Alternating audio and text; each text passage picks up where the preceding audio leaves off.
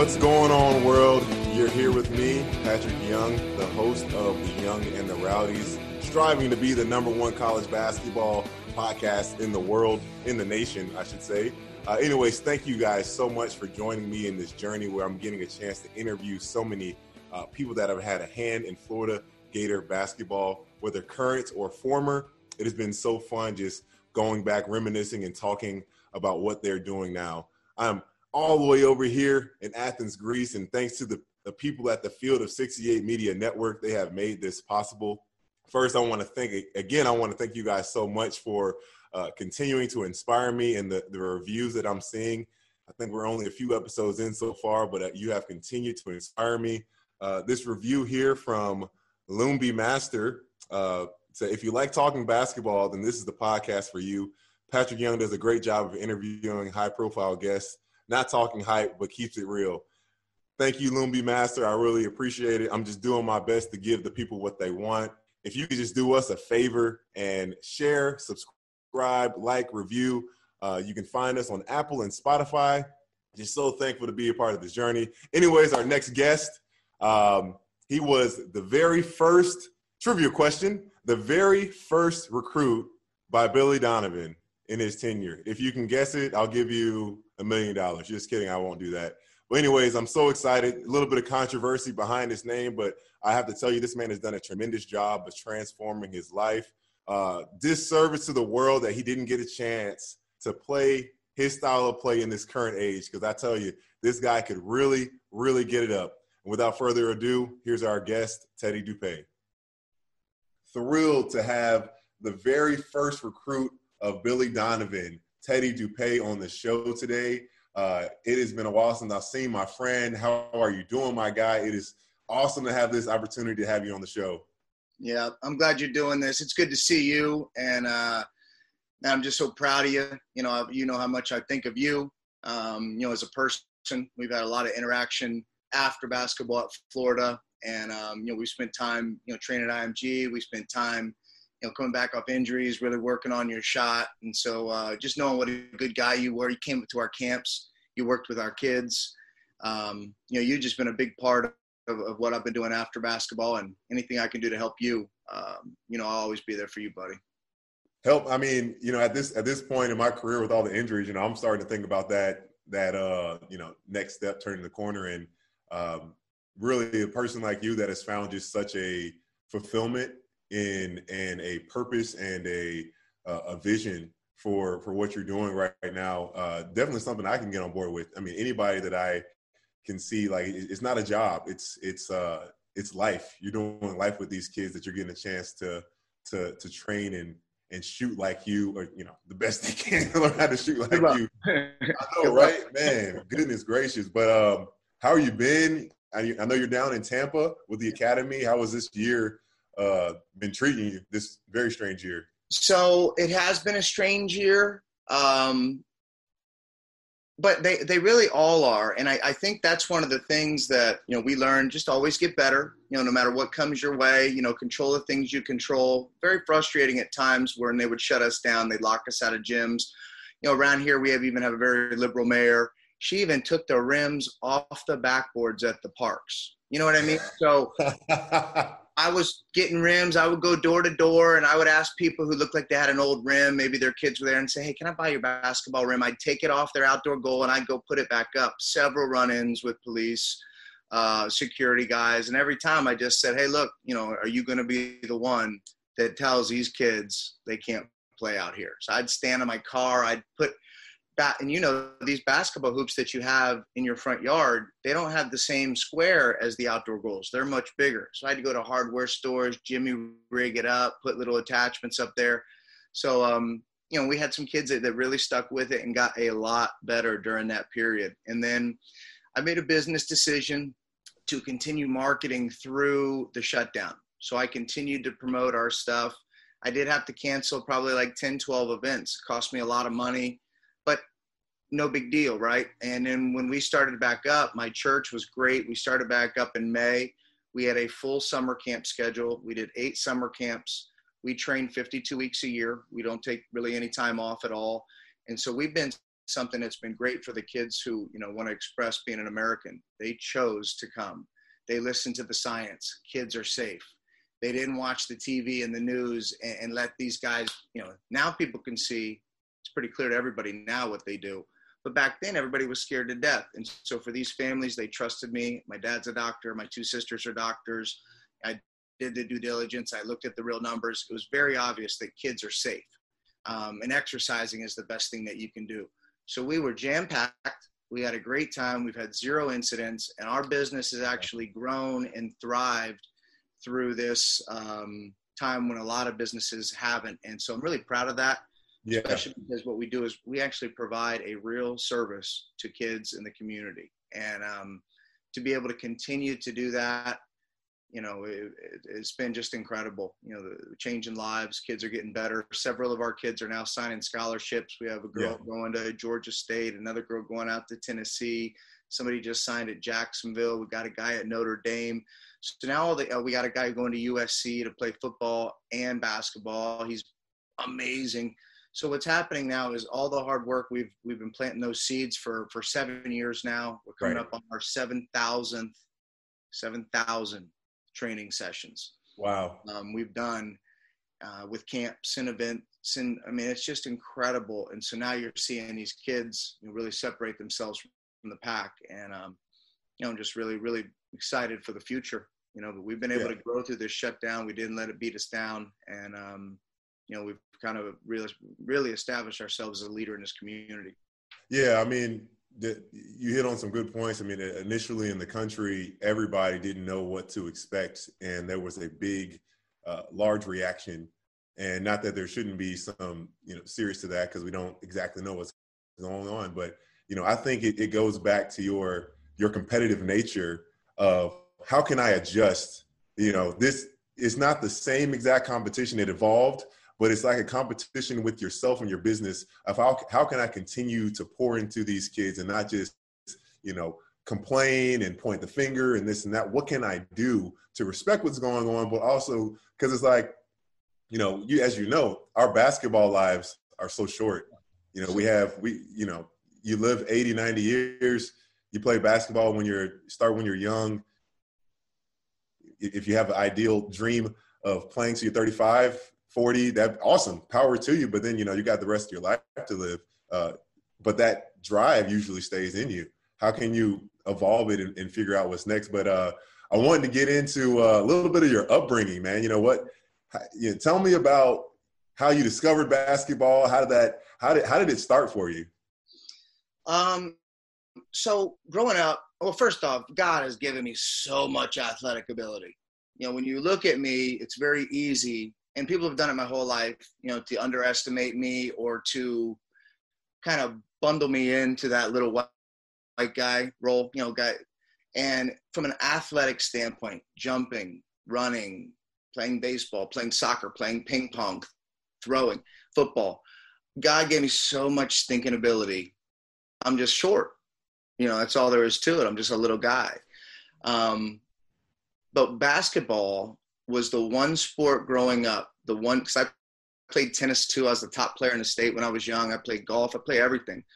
But basketball was the one team sport, the only one where truly one person could ensure the victory. You know, baseball, I could pitch a one hitter and guys make errors. Football, you play half the time. You can only score so many touchdowns. Soccer, um, you know, whatever it is, basketball is the one team sport where no matter who you put on my team, I know I'm going to win. And it just appealed to me. You know, I grew up in Flint, Michigan. Um, my dad had me when he was still in school. So I lived there till I was about 10 years old. Um, I lived in an all black neighborhood. I was the only white kid there. Um, same thing in my schools. You know, one of the great stories my mom tells is when I was little in our first school in Cincinnati, we were moving around. Uh, you know, I was having a hard time adjusting. She just told me, don't worry about it. Um, I remember the day we played basketball. She said I came home. I was the only one that could make a shot. All the kids wanted to be my friend then. You know, whereas otherwise, you know, I was a white kid. You know, I had to fend for myself. It was, you know, I was the only kid in the whole school. So um, I understand that dynamic a little bit more than other people might. You know, and then I came to Florida. My dad got out of school. we moved to Fort Myers, and um, you know, just really continued to thrive in sports. And when I was in third grade, he put me in the eighth grade leagues. When I was same thing all the way through fifth grade, I'm playing in men's leagues. And when I got to eighth grade, uh, I was really, I mean, I grew quick too. I was this size and at the end of sixth grade. I started sixth grade at 4'10. I finished 5'10. You know, I could dunk a basketball in seventh grade. What? So it was pretty, yeah, it was just amazing, you know, how quick I grew.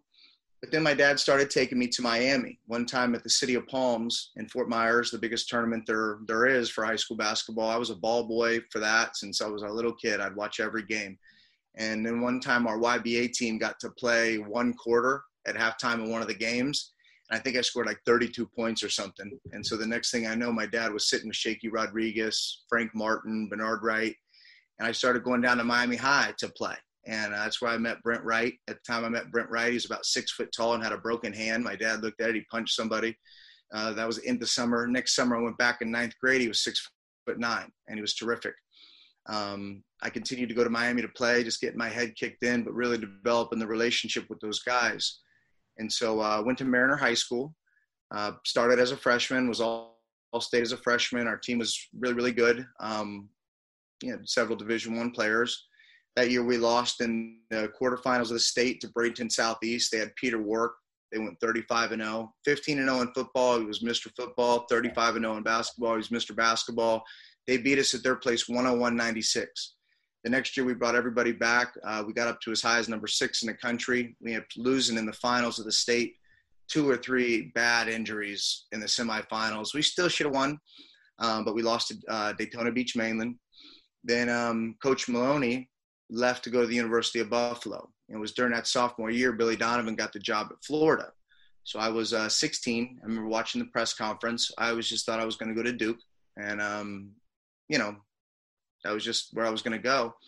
But Billy got the job, and I remember like the very next day, you know, there it was. You know, I guess Coach Maloney had told him, and there he was, and he told me, uh, "Hey, look, you know, I'm going to recruit the state.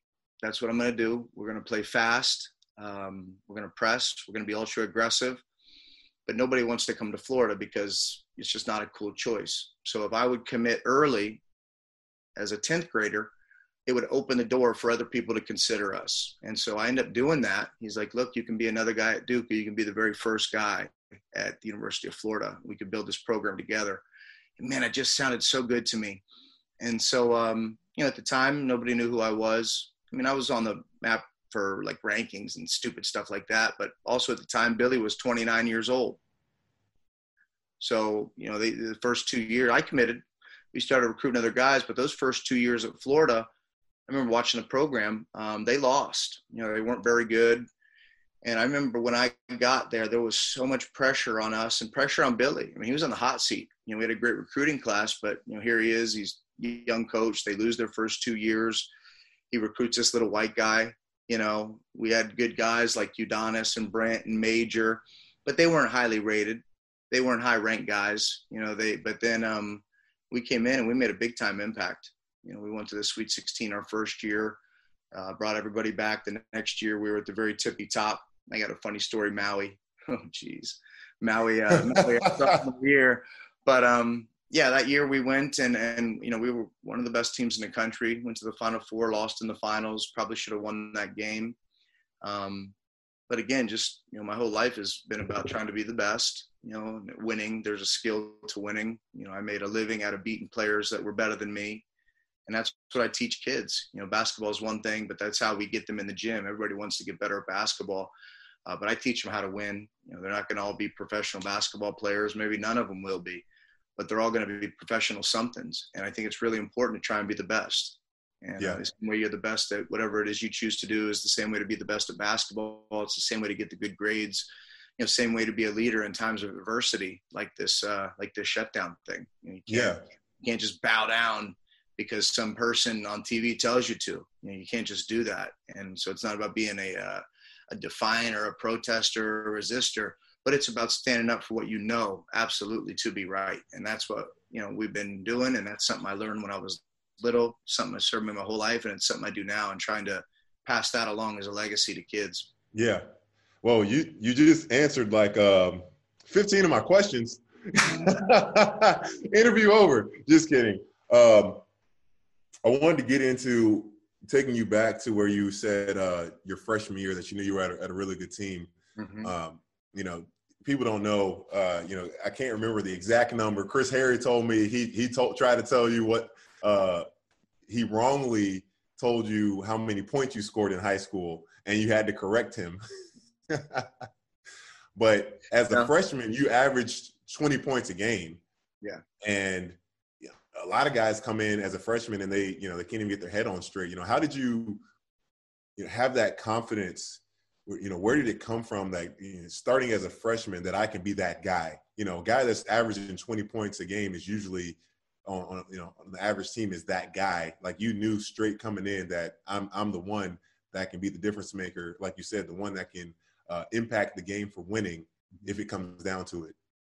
Well, several things. Again, I was already basically a grown man physically, so I could physically compete with the older kids. You know, I was playing against men for a long time.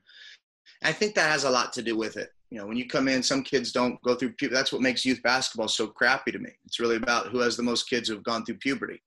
Yeah. Five foot nine centers. They don't let the kid come outside and handle the ball, but he's got a full beard already. He's not going to be a big man.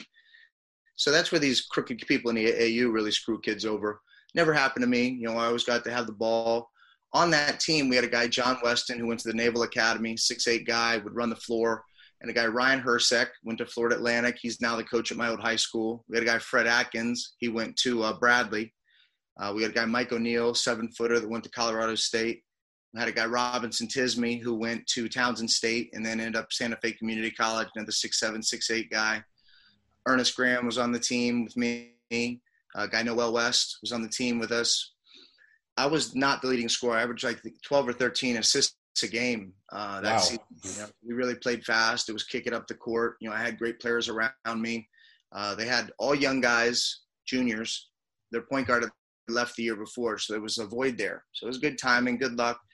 And I had a coach who let me earn the position. There was a guy in line who uh, was all-state football player, would have been the next point guard, you know, at the school but he gave me a chance to earn the position, and um, I took it to him.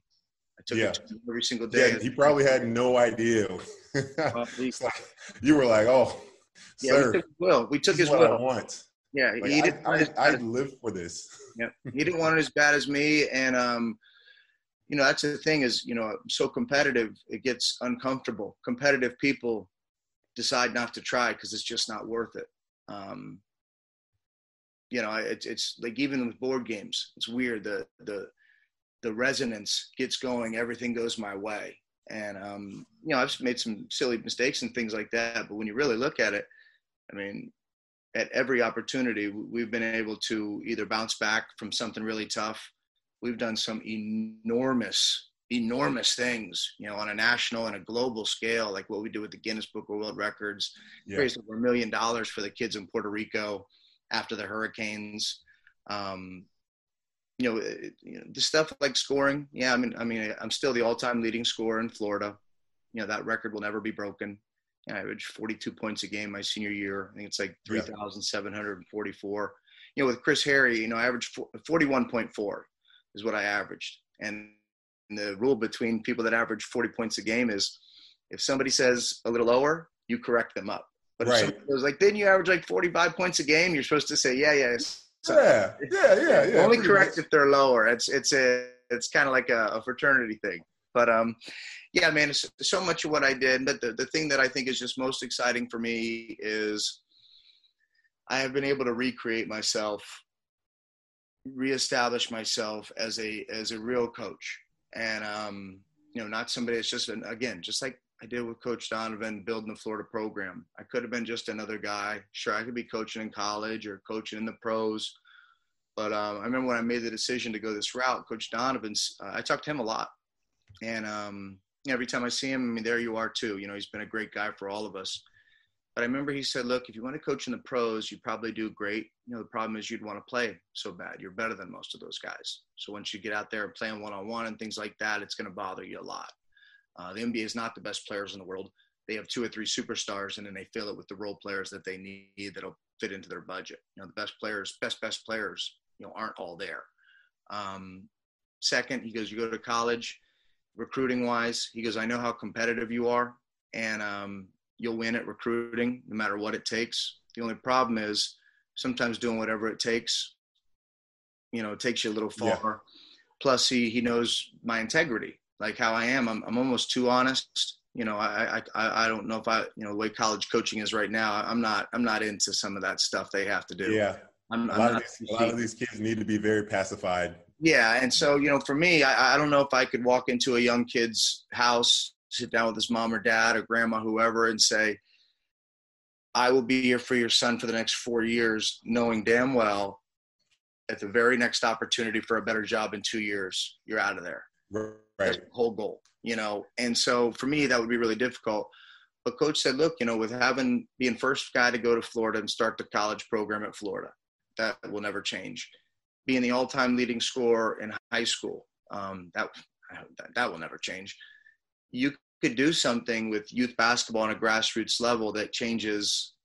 It moves the game of basketball forward forever in Florida and you could really leave your mark forever. And for me, that was just again very appealing, and I like doing big things. You know, yeah. what we're working on right now is I have. It's funny you say that, Patric, is I have a program right now we're building where it's not just teaching kids how to coach like yourself, ex players, but it's a true business model. You know, we have figured things out on a technology level. I've built an entire backend software system for myself. And we used to use 20 apps that had 20 features each. I'd use one feature on each app I had a developer build it and put it all together. You know, we're experimenting with different type of um, uh, satellite leagues and things like that.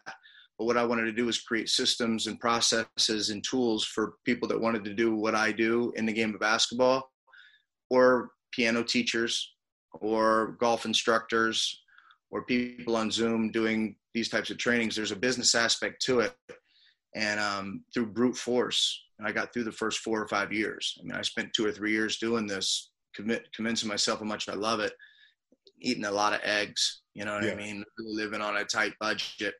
And then we finally broke through. So we learned how to real social media advertising works. You know, we learned how to build a real team of, you know, outsourced people. And um, now we have a, a, a turnkey system that anybody can plug right into and get a business started doing what they love to do. And so, um, you know that's the next step for us because again a lot of people our age you know whether you play a long time or not everybody wants to end up doing what i'm doing.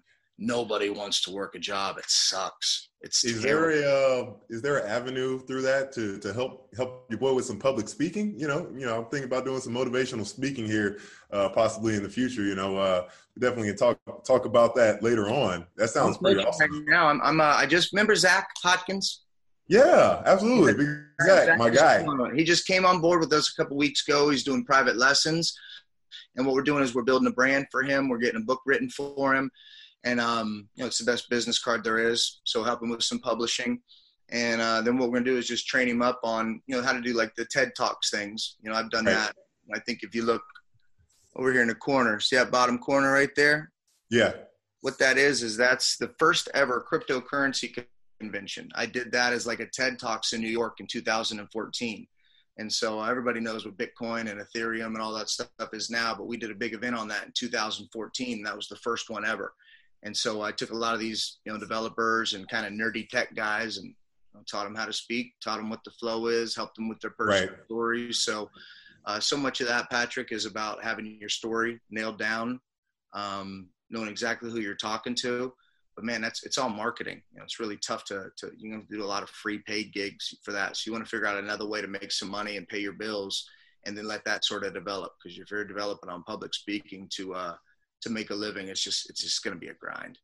It's just going to be a grind.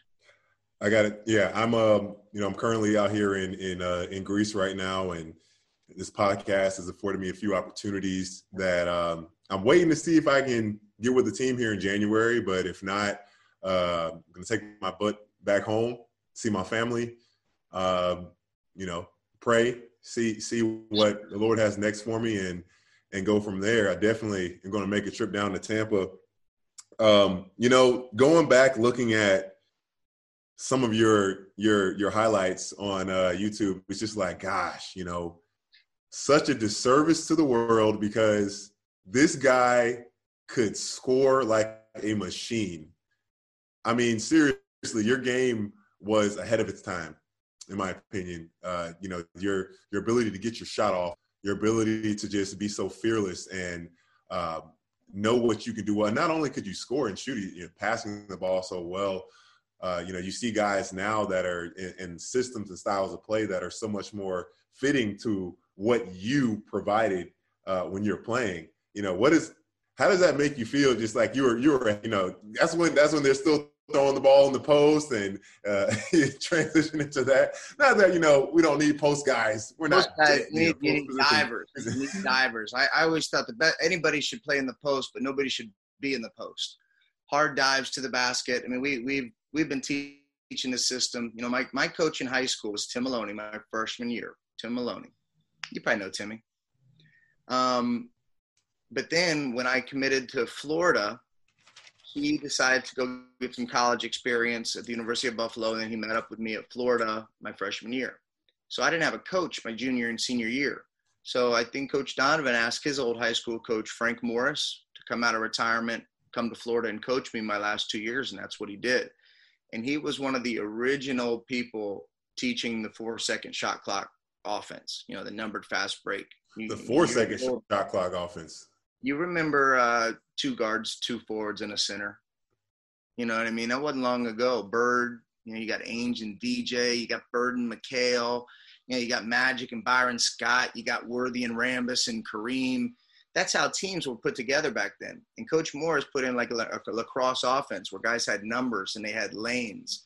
And what you were trying to do is streak to the basket. And even if you didn't score, you were forcing the defense. The only reason you didn't score, sprinting straight to the rim, is because they did something that was outside of their comfort zone. Nobody right. sprints back on defense. And as you know, you're playing at the highest levels, teaching transition defense, even to the best, is by far the hardest thing to do. You know, the communication, the attention to detail, yeah. the full and total buy in from everybody in every practice to get those reps. It's basically impossible. And that's why it drives me crazy watching these crappy college teams. Nobody pushes the ball. They allow teams to get back without communication. They allow them to get back slowly. They allow them to get back unbalanced, and they don't expose them for it. They don't pass the ball up the court. You watch a college basketball game right now. Every 99% of the plays they dribble the ball across half court. No wonder nobody can score any points. No wonder everybody yeah. sucks. It's a 30 second shot yeah. clock now. Yeah. If you're not pushing it up the court, how do you expect to get anything easy? How do you expect to put any pressure on the defense? How do you expect to expose their mistakes? But that's I mean it's everybody right now. Somebody's going to come into college and start pushing the ball, and they're going to blow yeah. everybody away, and they're going to change the game, just like the Warriors did in the pros. Somebody's going to come change it in, in college, you know, where you have guys dive into the basket. If yeah. they guard it, it's just like a screen. It's just like a beautiful V cut. The only way to stop it is to guard the front of the rim, and then you screen yourself out. You, know, you dive in, you screen out. It's open. Pass it up the court. Do not dribble the ball unless you're going to the middle. Period catch right. and shoot the best shot there is. Just catch and shoot. I mean, it's so so so simple. Well, but I was taught this at a young age. Yeah, I was going to say a lot of a lot of kids get into college and and they're just playing in high school individual. It's not real basketball what, what they're getting. They're playing. They come they come to the college level and they get completely overwhelmed with the scouting and the, the terminology and rankings. Being, being a college rankings, being a college student you know, student first, then an athlete. Uh, but yeah, yeah, as a big man, gosh, the things that drove me crazy is when you would sprint, you're like, oh, I'm going to get the ball. I'm going to sprint down court, work my butt off. You seal the the your defender, and the ball's getting walked up the court, and you're like, what the heck? Or uh, you know, you get a rebound, and the guard is running straight to you to just to collect. I'm like, no, like loop. I want you to do a little loop action so I can get it to you and we can make something happen. Yeah. But yeah, you know, I, I think that's something, uh, you know, why Florida had struggled these last few years is that they struggled with, uh, uh, you know, being able. I'm not. How, how, many games have you been able to keep up? Have you have you had a, a chance to uh, connect with Coach White um, a little bit? I love Coach White, man. He's awesome. I like Mike. Uh, I think where Mike. I mean, just I, I've been close to the program since '96 and I think Mike will be the first guy to tell you I've been most involved out of anybody in the whole program over to over the long, long haul. I mean, I've been involved and I've been there and I've watched a lot. Usually when a new coach comes in, they clean house. Right. And you have a couple of tricky years, but then you got your guys in there. Mike did so well right out of the gate that he wasn't necessarily able to do that. They got some winning done. But then when a couple like Gio's, a couple of those guys started to move on, what ended up happening is then he sort of had to rebuild. You know, and you did some recruiting. And so there were guys like Okauru and, and Ballard who I thought could have been a part of the program long term. Um, but just sort of the way they fit into the program while that transition was happening. So then you sort of lose them. You got a few grad transfers who come in, they're good, but they're not great.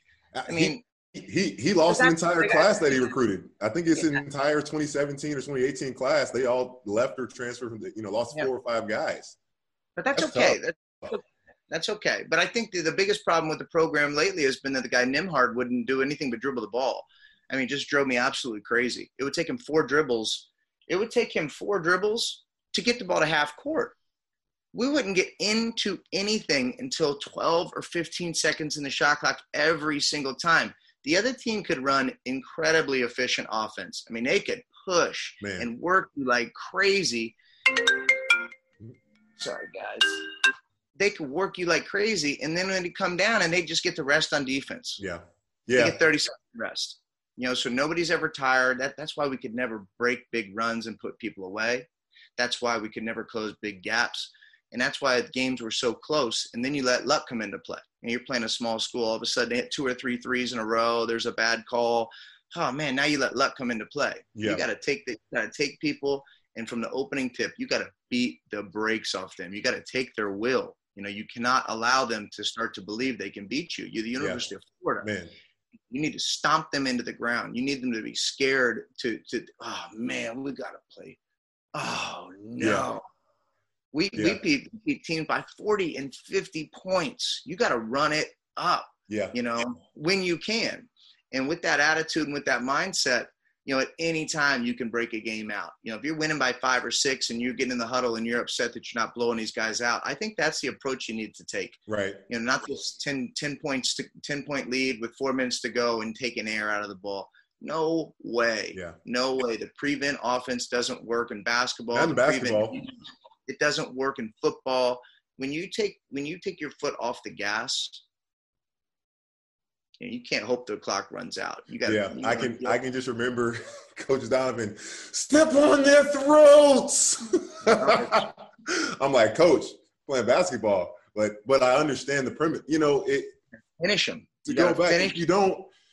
It, it like like what you were saying. If you're not pushing the ball consistently, okay, you, maybe you don't get something every time, but you open the door. Your percentage of getting easier baskets and then you bring conditioning into play because like you just said if if i just you know played you know ran down on defense we you know we ran through the whole set or whatever didn't work out and then they're to walk the ball up the court i'm like oh i get to rest for a second and then you know i got the energy to get back out again but if you know i know as soon as our shot goes up it's you know they're going to score somebody's going to score if we're not getting our butts back because they you know this team is running their lane so well. The point guard is is so aggressive attacking, and yeah, that that really did hurt. Well, you know, Andrew did a play too. You push it up the court, they've got to sprint back faster. Yeah. And it is it's body blows, body blows, body blows. Even if they stop you, but then what's also happening is they got to sprint back to the rim. So now they're starting their defense inside the three line. So you can operate your offense with spacing pretty close. You don't need any ball reversals to get into a scoring area for anybody catch and shoot. Plus, you push it up the court, even if they do sprint back on ball reversal. Is, is a college kid really going to sprint back ball side and then immediately jump to the ball when it swings to the other side so he can be a ball side help defender? No, he feels like his job is done. What about the big guy who doesn't get the ball and so he pouts for a second? Right. Pout for a second. I need to be past you, and now it's five on four. Yep. I can't let you pout for a second, hold it. You take that one step back to the basket. Now there's five people in between me and the basket. So the whole idea of the outlet and the kick it up the court is to make sure you always have numbers. You always have numbers. If, yeah. if their players are trailing the play, but if you're not starting your offense, they already have five guys, you know, in between you and the basket. You know, any defense is better with five people, you know, in between. Right. And nobody, yeah, I mean, nobody, nobody does it. Nobody pushes nobody. it up the court. Nobody does it. Nobody passes it up the court. Yeah. Nobody. And it's I just it's hard to watch, man. It's hard like you watch. said, it's it's a the root of it is a disconnect of you know younger players getting that IQ sooner uh, because good teams understand that basketball is about creating as many disadvantages as possible on a frequent basis because creating disadvantages gives you better ch- chances for better shot selection. But um, Patrick, I have a question. Think Huh? about this. If a team is really, really, really pushing, are you really going to send four people to the offensive glass, or are you going to No. send two? So a big part of getting the ball on running is being able to grab rebounds. But if they're constantly sending four, I was watching a couple games.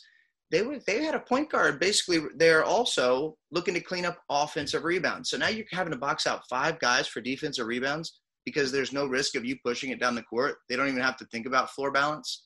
You can't play that way. You- can't give the other team that that many breaks. You, you got to make them specifically do something different. Two people back on defense. If you don't have two people back, they're going to score buckets.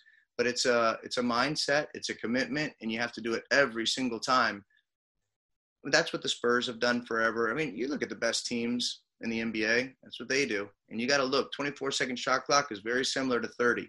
If you're not copying those teams exactly, immediate ball reversals. If you don't have it, stop dribbling, reverse the ball. You know, just they don't do it, man. They No, don't they do don't it. do The AAU is ruining kids. It's ruining kids. You know, coaches don't have time to teach them when they get to college. let's um let's transition. Uh, do you know Jerome Millman by chance? My guy, the Super Gator.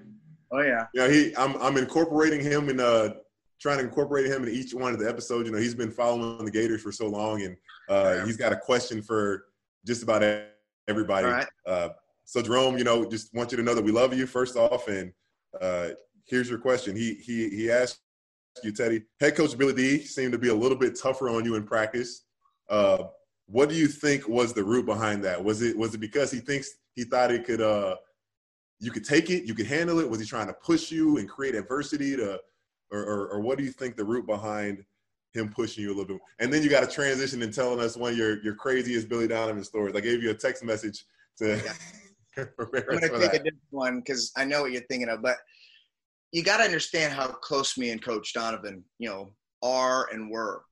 How close we were age 16, 17, 18. He's 29, 30, 31. I committed early because I could do things in recruiting as a player they couldn't do. Right? We wanted Mike Miller. I made sure to play on AAU teams everywhere Mike was. I'd go sit on the bench with the CMH team right next to him while the coaches couldn't say hi to me. Unverbal. I'd go sit down and you know get his message or talk to him all the time. We needed him, um, and we got him. You know, and then the same thing as a player, I could do things. So we talked about recruiting in a way, and then when I got there, like I told you, there was so much pressure on us. You know, I think if you ask Coach Donovan now, would you condition and train people as hard as you did our team? I, he said he'll tell you unequivocally, no way. I overdid it. Right? I wasn't sure. I had to learn. He's 30 years old. What does he know? Right? Right. So I think err on the side of over toughness. Plus, I could be a real pain in the butt, you know. And I think being so small, you got to have that little man syndrome to to get there. And I wanted to make it crystal clear to him that this was my team, and I think he wanted to make it crystal clear to me that no, this is my team. And so uh, there were times where I mean, there were I mean, it was very dominant personalities yeah. and um, especially when I was a kid. Oh my gosh, looking back on it, I mean, I must have been unbearable. Unless you're on my team and then you love it, but man, I must have been unbearable. I had to be so difficult to coach, but he did it. And so I, I remember. I'll tell you a story. I'll tell you the Maui story. So this is our sophomore year, and we always talked. You know, we had ten guys we played. We had five McDonald's All Americans. It was always about you can contribute to the game in other ways besides scoring. Well, you had guys that could rebound and guys with long defense. And I thought to myself, well, lucky for us, the way I contribute is scoring. So we won our first game against Utah State out there. Our next game was against Purdue, and they had another. They had a little white point guard, Carson Cunningham, who was really good. He could score. He had some stuff to him. So all the guys were amping me up before the game, and ooh, you know, you know, you know. And so I came out, bam, scored, boom, hit a three in his face, boom, came down, scored again. And then I came down on an open break, and I was three on one, and I made it in and out, cross, like cross, but move this way, and kind of like did the, did the on him. Got an and one. It was uh, talking trash. They called a timeout. Everybody was so excited for me. I mean, Grant was pumped up. Everybody was so excited. He Billy was so mad. He was so mad. Not getting off. It's not about you getting off. Stop. Oh, he was so mad. He was so mad. And um, I understand now. I understand now. At the time, I didn't get it. Um, just before that, in Weber State, this was to go to the Sweet 16. We were in the NCAA tournament. We were in Seattle, and um, he called a timeout. We were tied with 12 seconds, 13 seconds left, something like that. No, maybe more than that, maybe 20, 25 seconds. So we were going to get the last shot, go to overtime or win. So he draws up this awesome play and threw the ball in. I just walked it up the court and just waited, just dribbled, just ran the clock out, forget the play. And I took the last shot and I missed. Oh, he was so mad. He was so mad. He was so oh mad. oh, he was so mad. Everybody loved it. Oh, he's so mad. And so uh, we go to overtime, and um, I think we're up one, and same thing happens. Ball gets swung around, and I took a corner three, and um, well, I think that thing went in so perfect. Like I wasn't sure if I airballed it or it went in. Does that make sense? Like it corner three, Eddie Gill was guarding me. I just rose up. Oh man, it went in, and it kind of put us at two possessions ahead. And they called a timeout. I came over. I go, "Hey, you like that play?" Oh my gosh, there was so much back and forth. But um, I mean, I think that had a lot to do with it too. You know, I was just so difficult to coach, not from a standpoint of like an uncoachable player, but it was almost like you, you had to one up and show like, hey, I'm I can do this. Like I am, you know, just yeah, almost think, like you know who I am. You know what I can do. Like, let me go and, and do my thing and that's why in the soft my sophomore year, everybody remembers that Butler game, first round, the Mike Miller buzzer beater. Right. And I got the ball. I'm coming down the middle of the court. I mean, no way am I passing that ball. Drew the defense. I think drew like three guys, and I pitched it to Mike, and he scored. And I can send you some interviews. Uh, a guy did a little documentary on me um, a couple years ago. Went out to Oklahoma City, interviewed Billy, and to hear him talk about that play, just talking about you know all the, the fighting you know that we went through the unselfishness and the willingness to pass that ball to make the intelligent play you know for us to win. Had i not matured to that point and made that play take that shot we we lose in the first round and the whole thing might be over you know. Two years terrible one year sweet 16 here we are ranked top 10 all year. To lose in the first round who knows what happens if that play doesn't happen? I mean that's a significant moment in history. And so I think that's why he was so hard on us because if he wasn't as hard as he was, if he was even a little bit harder, maybe you know I don't make that progression uh, to a leader and to a point guard to an unselfish team first type guy. Maybe I don't make that possession until the very next day, which would have been too late. If yeah. that makes any sense. I mean, you know, so. you know, that that reminds me in a different, you know, different light. You know, I can't wait to get him on the show. Casey Prather Oh, you oh, yeah. it took him three years to figure out his game and how he could fit into the, the role and to finally mature into the player that we all knew he could be.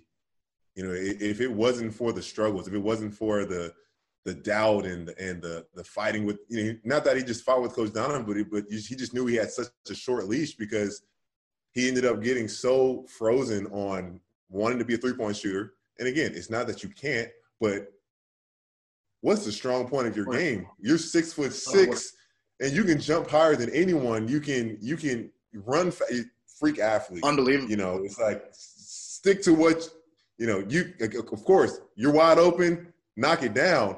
But other teams are seeing you take threes. They're like, "Whoo, thank you." what an athlete that guy, man! What a great story. He was the difference yeah. there at the end too. He was that extra piece that you always need. He, that's why you need guys to get better. You know, you don't. He, he was the reason we beat Kentucky in Kentucky. I mean, so many games he won because of him and Scotty Wilbekin, and, Scott. and you know that that tight knit team that we had. Uh, yeah, I had a chance to interview Scotty on the show as well, and uh, talk to him about the adversity that he faced. You know, he went through some troubles uh, from his junior year. You know, I, I, I should have talked to Chris Harry before doing this interview, but I, I completely forgotten that uh, when Scotty got in trouble in his junior year, uh, he wasn't going into that summer. Uh, that summer going to the senior, he he was not allowed to, to practice with the team that whole entire summer. You know, he had to get up at 5 a.m. and train with Preston every single morning. Mm. Mm. And you know, goodness, mm. if it wasn't if it wasn't for and I, I, asked him, you know, the, the, the things that you went through. Of course, you if you were writing your own script, your story, and you were God, obviously you, you would write things to go a different way.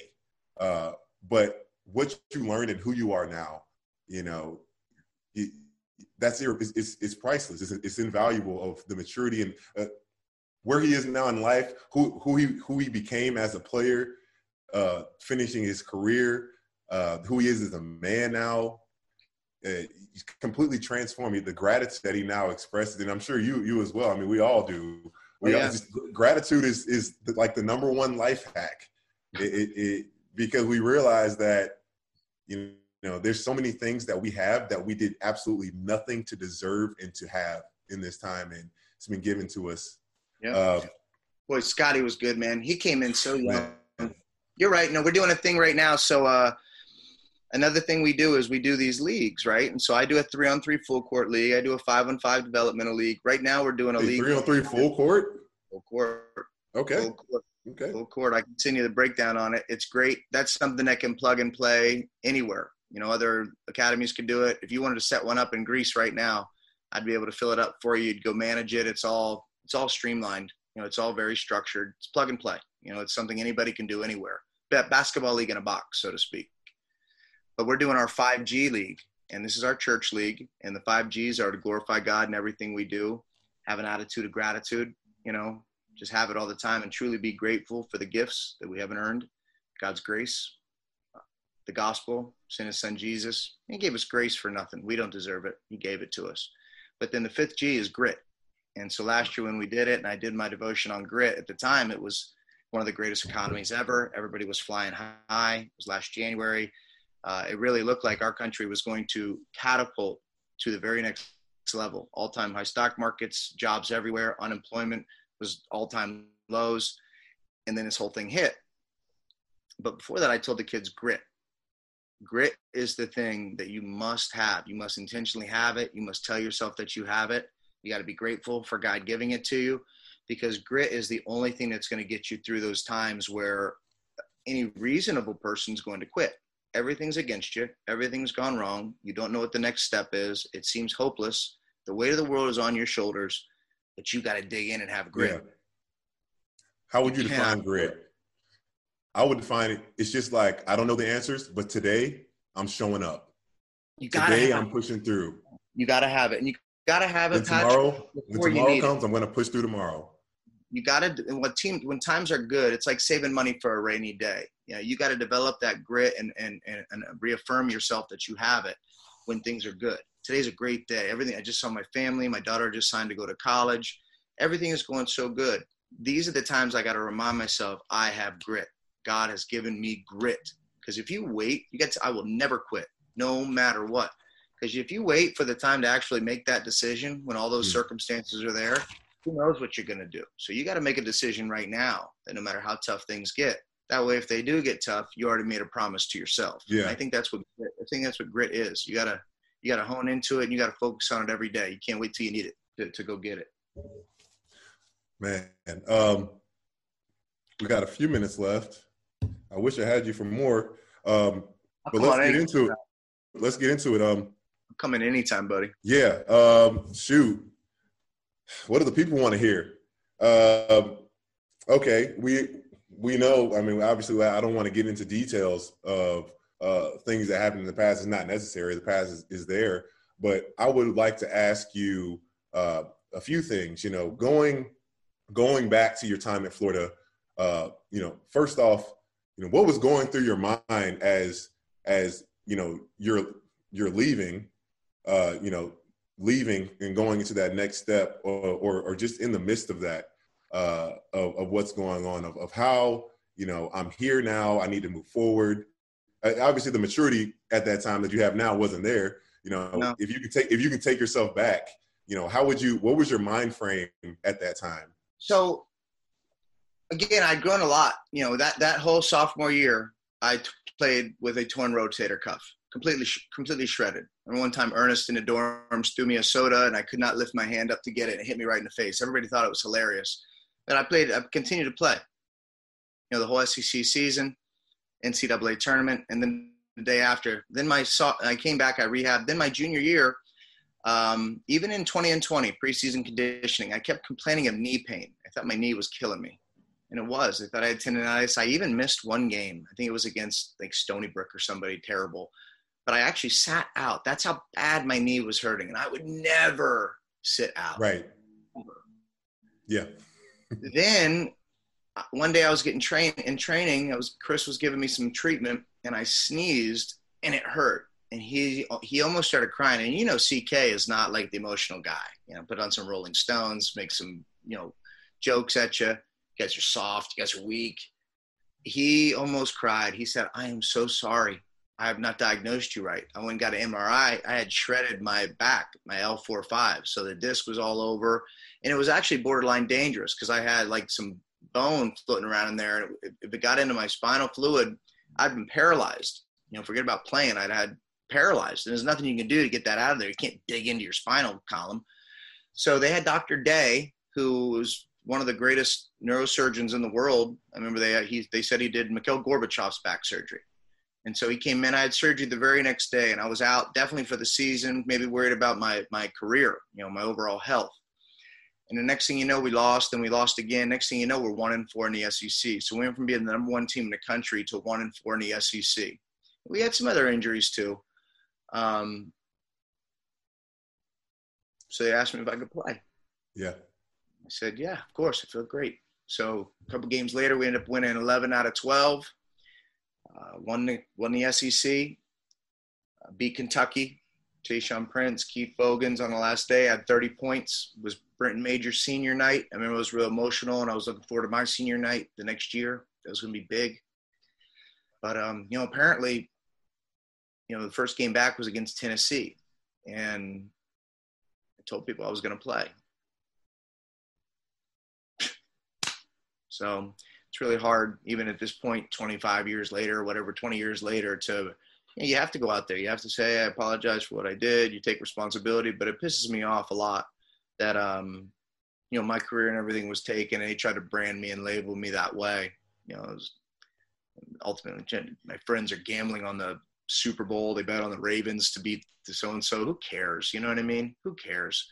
But that's how the media is. That's yeah. how the media is, and that's why they're crooks. You know, they start writing these stories about rumors, and nothing ever got out if anybody knew what really was going on, they'd freak out. You know, they'd be like, "Are you serious? They did that to an actual kid, to an actual player."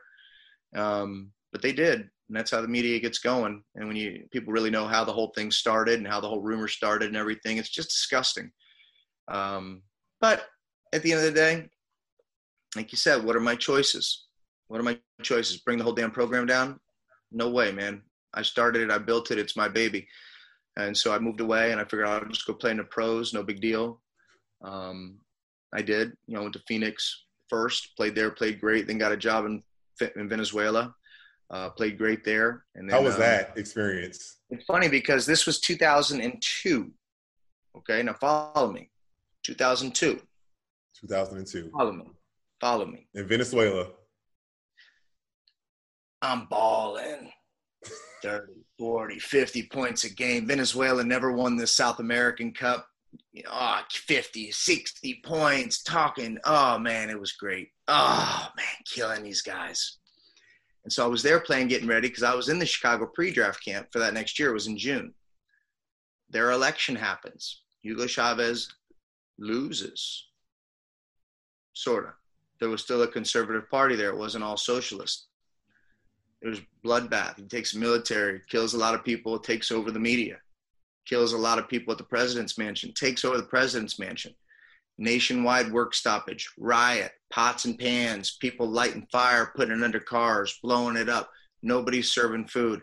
The U.S. Embassy had to come and get me out of there. So they came with guns, big guns, got me in a car, got me to the airport. I went into the airport. It was all secure. There was nobody in there. I got on a big 757 or whatever by myself and flew back to Miami. I didn't even get all my luggage. Wow.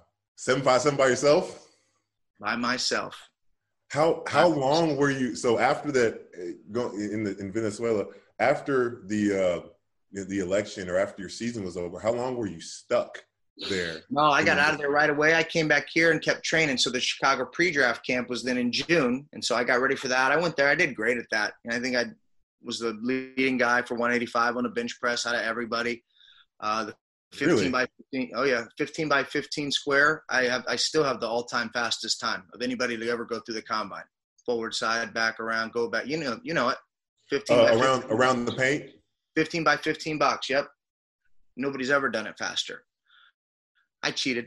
I did a little circle around it. People get too how close. You, how can you cheat? they make it square. I just did a circle around that thing. Whoa! Look at the time. That can't be right. But hey, I won. I won, and um, this is not really against the rules. It just wasn't a box. But then I end up playing in the CBA right out of that, and um, I played for Rockford for 10 or 11 games. We were 10 and 0 or 11 and 1 or something like that. And I was averaging double double. I had two 40 point games, two triple doubles. I was the uh, CBA player of the week my first two weeks, CBA player of the month my, first month, and then um, you know blew up my ACL. Mm. 17 points, 17 assists.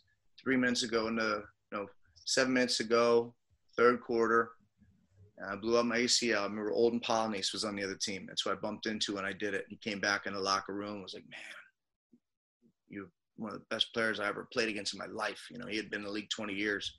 He goes, I've never seen anything like you before, and you're going to come back from this. Um, so from there, with destructed knee, I had one semester left. I was actually ahead of schedule at Florida. The plan was to graduate in December of my senior year and then have nothing except basketball for my senior year March Madness so we could win it. So I had one semester left. Right then I came back and I did my surgery at the University of Florida. Dr. Pete, UF took care of me in a big way, paid for everything, my physical therapy, kept me on their insurance, gave me a scholarship still, put me up housing, and I finished my degree and I graduated then uh, in January 2003. So I'm a Florida grad. You see it right there. I got it up. So I'm proud. I'm proud to be a great Gator. You know, there's, it's it's uh, it's unfortunate that I didn't get to finish.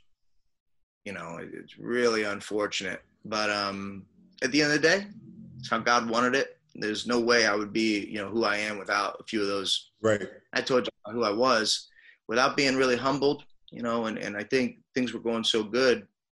Um, and I, I do believe, you know, God doesn't want to hurt you, but uh, I do believe He wants the best for you. And sometimes he puts things in your path that you just don't quite understand at the time.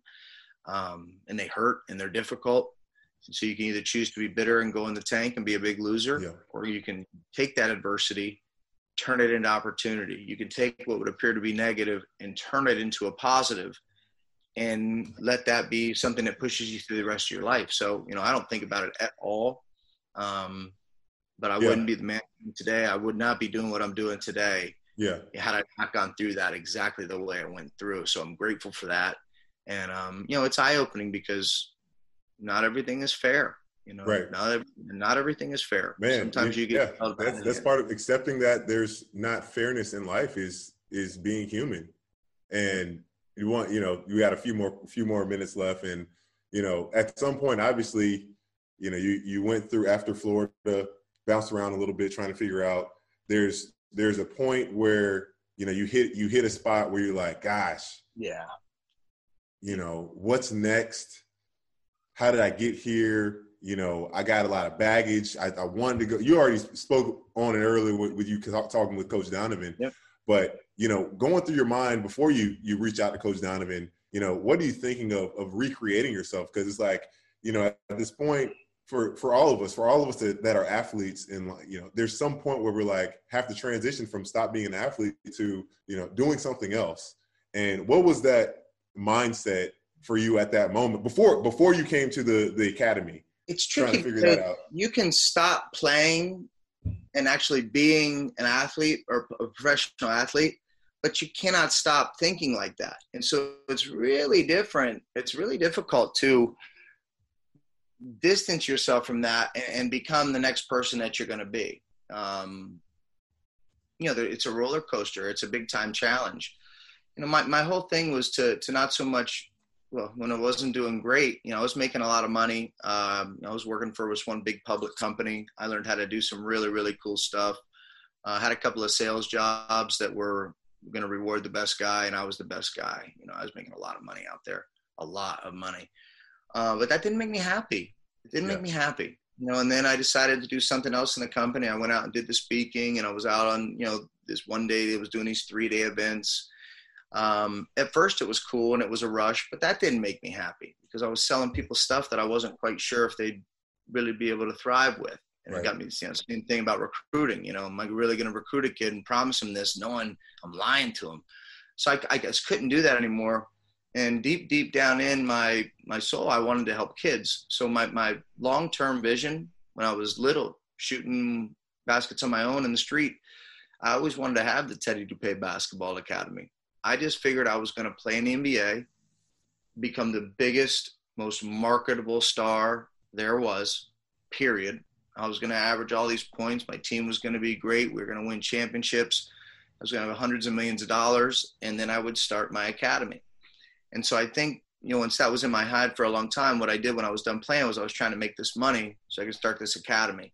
And I remember before my grandma passed away that, um, you know, right, almost one of our last, I can see her face right now, almost one of the last discussions we ever had. She's like, Teddy, what are you going to do?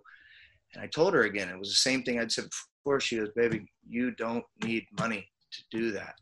You're going to waste your whole life. If you want to help kids and you want to do something special like that, do it right away. Don't wait.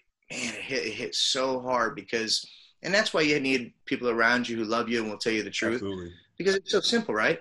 It's so simple. And most of the great, great coaching isn't to tell you new things or teach you new secret tricks. It's to remind you of the stuff that you already know. And um, just that little bit of advice, honest, truthful advice, like, look, you don't need money to do what you want to do. Just go do it. Skip that step. And I was, man, it just, it just, it just hit me. And so, um, so I did it, and here we are. You know, here we are. Yeah, I mean, it's. Yeah, thank you for sharing.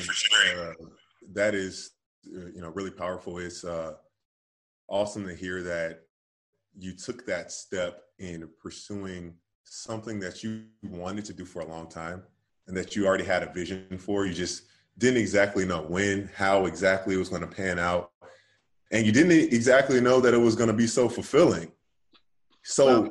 at, you know, and was it was it like the first time or what was the moment where you were just like Teddy Dupay Academy, this is this is but or did you even start the academy right away or did you start doing some individual so for, and for then you were like, wow, this is what I'm what I'm doing. I served I served on a board of a nonprofit. And so they asked me to serve on the board. The first year I was kind of behind the scenes helping them with some different stuff I had mm-hmm. learned to raise money. Then the next year they had a hole and you know they wanted to start AAU teams. They thought youth basketball would be a great way, start some leagues. So I helped them with that significantly and they've been very successful. Then the next year I had to coach one of their teams. They had a hole and the team was terrible. The bad news bears. Taught them the same exact stuff. Next thing you know, we're 25 and 0 my dad came and watched. He goes, Teddy, that's unbelievable. I can't believe you're getting these kids to play this way. I saw these kids play two months ago. They were awful. Not one kid could make a layup. And now they're turning turnovers into bang, bang, bang, balls popping. They're running lanes, offensive rebounds, communicating on defense. He goes, it's unbelievable. And it was very fulfilling because I saw their confidence change. I saw their heads held high. I saw the way they started walking in the gym when they knew they were the stuff. I like that. I like watching other people rubbing off on other people. Um, what made it tricky to become a business is there's not a, a great demographic necessarily for basketball training. You know, you see volleyball, you see the baseball, you can pitch in the cage. You see a lot of businesses like that, but you don't see it for basketball. I want to do it because I love basketball. I'm an expert. Um, I believe basketball is a sport that anybody can get good at if they practice enough, especially with shooting. Um, basketball is neat because no matter who you are, no matter where you're starting, you can get better every day there is no skill that you can't get better visibly, especially at yeah, the beginning. Absolutely. Like weight loss programs for heavy people, they love it at first because they can see the result. Those results that happen, you know, beneath the ground, beneath the surface that you don't see, that you have to know are there. Those are difficult. You got to have a lot of, you got to, you got to have some character to know that that is yeah. happening. Those roots are built. You don't see it, but with basketball, you can see it, and I love that with kids. Plus, we're teaching them the golden rule. Plus, we're teaching them to have self confidence. We're teaching them how to meet people. We're teaching them how to be a good person how to be kind, how to look somebody in the eye when they're talking to them, you know, how, how to be a man or how to be a woman, how to be a confident person and shake somebody's hand, uh, how to overcome adversity, you know, what it means to work hard when the coach isn't looking, you know, having integrity. These are all things that I wanted to teach on a grand, grand scale. In terms of the basketball academy, though, how do you make money? So we went through I mean, we tried this and then I tried this, then getting gyms was hard. And then, you know, getting people to pay was hard. Then having a website that worked was hard. Then learning how to do the merchanting and a customer service. Then learning how to do the advertising, the insurance, hiring staff, hiring coaches. You know, like my dad's a doctor, but the hardest part he goes through is running his business. Yeah. That's why a lot of doctors don't do great. They make a lot of money, but you wonder, like, how can they be paycheck to paycheck? They don't know how to run business. Right. So, what we've been able to do, just again, you know, looking at it where we were, you know, four or five years ago, after a couple of years of this, I, you know, I should have quit. You know, even my parents were like, God, what are you doing, Teddy? You know, why are you doing this? But I knew there was a, I knew there was a perfect blend in competition to make it work. And so we adjusted our model and I looked at um, several different places that weren't basketball related, places like Orange Theory, places like Peloton, places like yoga studios, you know, people that were offering some sort of a, an activity or a service. And what I really did was take bits and pieces of their business model and, and, try to weave it in. And so what we have now with the with the trainings, the memberships, the lessons, the summer camps, the clinics, the charity events, we do the three on three leagues. So we do a pretty wide variety of things that reach a lot of people, but it's fun. It's absolutely fun. The kids get better. Once they're there, they never leave because they realize the type of coaching they get I mean, unless they make it to the pros or Division One, they're not going to get coaching like this. right. know, they're not going to learn these angles of scoring. They're not going to learn these little techniques. You can't learn this from anybody else. Nobody knows this but me, and the numbers back that up. So, I mean, I had a unique perspective. The funny thing is, it's eight, nine, and ten year old kids that are getting it, and whoosh, whoosh, whoosh, you know, when our high school kids do it, they just blow people away. Our girls, if you watch a basketball game in Tampa, watch for five minutes, and you'll say she plays for Teddy. So we were working with every team, and uh, we don't do AAU teams. That's gotta feel so good, man. Oh, it's awesome! It's so awesome. But we figured it out. You know, that's yeah. the same. We just figured it out, and now we have something that's really, really cool, and it's built to a way now that I can. I can only help so many kids. I yeah. am bandwidth full, but now I mean, that I have real that's why you you know you got a guy like you got a guy like me that you can you can teach some things and I can try to do the same, duplicate in a, another area and, and hope to have the same formula as, as you. did this in Orlando, buddy. I mean, right now I have people from Orlando coming to Tampa. If you want to do this in Orlando, um, if, and even this, if you want to set up a date that you know you're going to be here, right? If you know a date you're going to be here, I'll, I'll, set up some events and I'll get you some links and things like that. All, all the all the technology stuff like that, registration links, follow ups I'll get all that built up for you. You pick a date, and we'll have like a mega a mega clinic or medic mega camp for you in Orlando. Yeah. And um, from that, what will happen is you know you get a lot of people excited, a lot of people interested, but then people will show up, and once they're there and they get to meet you and they get to just feel your presence, if that makes any sense. I mean, you're a unique guy. Uh, once people are around you, they want to be around you more, and it'll be no different with the kids. Lucky enough, you know they know you played. They can look right. at you and tell you and you can just look at me as well. They, they, look, they look at me and they're like, "Hey, where, where's the where's the Teddy guy?" You know, I have kids that have no idea I played. Like, yeah. Oh, cool, Teddy, you got a nice looking shot. Oh wow, you can shoot a little bit. You see, I was like, yeah, yeah. Did you ever play basketball? Did you make your varsity team? I'm like, I did, I did. Oh my I god. Did. So can you? So can you? So but, uh, that, but it's you know, I'm just I'm a little old guy now, but I can still play. But um, of course you can. But uh, man, and watch letting your body fall apart it's really really hard. It's difficult to accept and it's mentally frustrating. Some days you feel good but the next day you don't. Um, what was frustrating is not being able to train at the level i needed to train to be as sharp as i needed and crisp as i needed to be in the games. So yeah. just your overall and if you train that hard then you can't perform as well. It is a difficult difficult difficult thing to go through and everybody goes through it. Everybody goes through it uh, but you have the grit and know that there's something really cool for you and, and the big plan for you is on the other side yeah. You know, the big plan for you isn't playing basketball uh, that was so you could gain experience and, and you know, push your body to the limits use those physical gifts god gave you uh, but that's not your purpose right that's nobody's to play a game and serve yourself. Everybody's main big purpose and calling is to do something that helps other people yeah. and, and, and, you know, let's let, introduces people so they have a choice of whether or not they want to have God in, in captain and steering their ship. You know, every kid, every kid should have that introduced to them. Um, they, you know, unfortunately, they wait till people have a devastating drug or alcohol problem, then they give them a Bible. They wait till they go to prison. What's the first thing they do in prison? They give them a Bible. I don't understand why we wouldn't be teaching kids uh, the weirdest, crappiest stuff in, in, in school. We're not teaching them about God. Yeah. Oh, it's disgusting. These people that are in charge, these people are in charge. They drive me crazy. And I've had people ask me, will you run and will you do stuff like that?